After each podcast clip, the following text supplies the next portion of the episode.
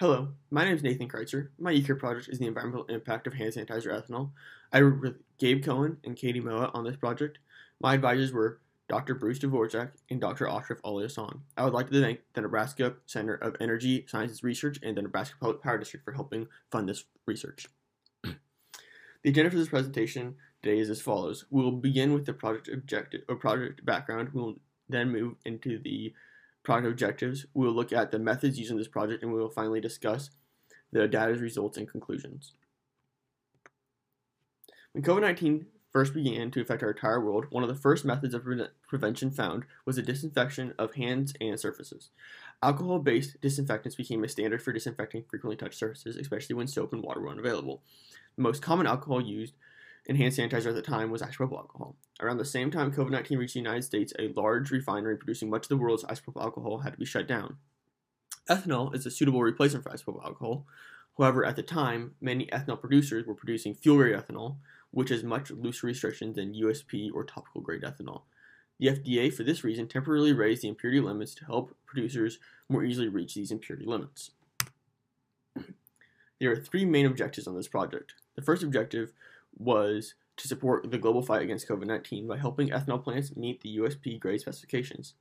The way we planned to do this was by identifying the location where various impurities were produced or recycled in an ethanol process production process. This would in turn help engineers find new ways of ethanol purification as well as unit operations optimization. The second was identifying streams for use in innovative waste treatment methods. For example, bioscrubbers require a specific nutrient solution depending strongly on the total nitrogen, total phosphorus, total suspended solids, pH, and chemical oxygen demand. The third is the environmental impact of USP grade ethanol production. We will look at the expected increase in hazardous air pollutants, CO2 production, and water consumption. We will now move into the methods used in my project. Initially, 17 samples were pulled from a dry mill ethanol plant prior to adjustments allowing the plant to produce USP grade ethanol. The plant followed the above diagram's black and blue process streams, which is a common ethanol plant process flow scheme.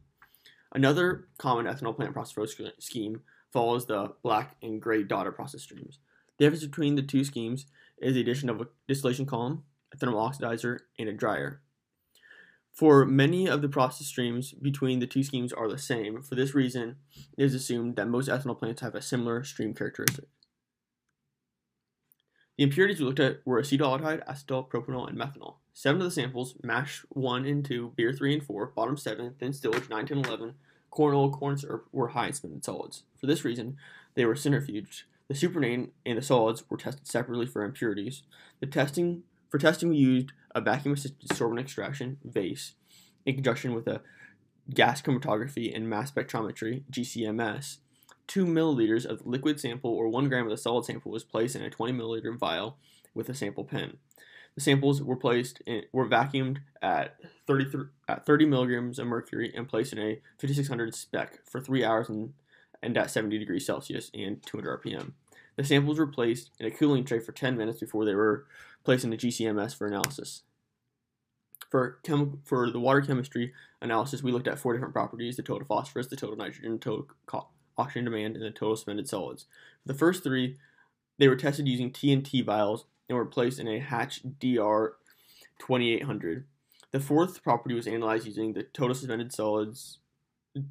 Analyzed was the total suspended solids using the standard wastewater analysis technique. We will now move on to data results and conclusion. Figure A shows the concentration of four impurities in terms of parts per million throughout the plant, as well as the flow rate of these impurities in terms of grams per minute. Figure B shows the overall COD, impurity COD, and the composition of the impurity COD each impurity contributes. Several impurity interesting things can be found from these diagrams. First, acetal concentrations appear appear at the beginning in the solids in the beer 3 and beer 4, but are very low concentration. In the distillation column, a portion of the acetaldehyde is converted into acetal and is concentrated in the distillation column tops. The difference between the acetal and acetaldehyde in the distillation column tops and the molecular sieve reject would combine to be higher than the interim limits of 50 ppm. Second, methanol accumulation within the distillation column and molecular sieve loop. This is due to the properties of methanol and the separation principles used in this loop. Methanol is a volatile, small molecule. Distillation columns separate based on relative volatility. The more volatile component leaves to the top of the column. Molecular sieves trap small molecules such as water and methanol, recycling them back to the distillation column, and lets larger molecules such as ethanol leave. But with the amount of methanol filtered out by the molecular sieve, the total product would be below the normal limits of 200 ppm. Third, propanol is not a compound regulated by the FDA and USP grade ethanol. However, it is regulated in other higher purity ethanols.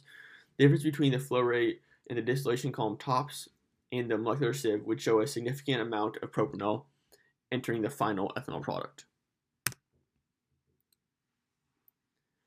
The summary of the water quality impacts are seen on the table on the left and correspond to the streams in the figure at the right. The streams are the highest solid content mash 1, mash 2, mash 3, beer, or beer 3, beer 4, bottoms 7, and thin stillage 7, 9, 10, 11, and corn oil corn syrup 12 have a high total nitrogen, total phosphorus, and total spin solids. The column tops 5 and molecular sieve reject 6 have to- high total nitrogen and total phosphorus. This data may be helpful in determining potential treatment methods. The environmental impacts are as follows. The majority of the hazardous air pollutants, HAPs, are created during the fermentation process. Additional separation won't lead to increased HAPs. Additional separation techniques, as of now, don't require excess water usage, so water demand is not expected to increase. A common additional separation technique used is secondary distillation.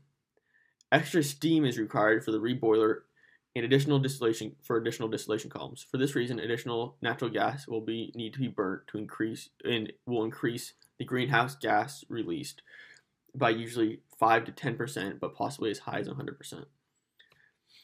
Doing some simple calculations, with the exception of the CO2 produced during fermentation, which many ethanol plants recapture, purify, and sell, a 30 milliliter travel sized bottle of ethanol based hand sanitizer requires a reduction of around 0.02 pounds of CO2.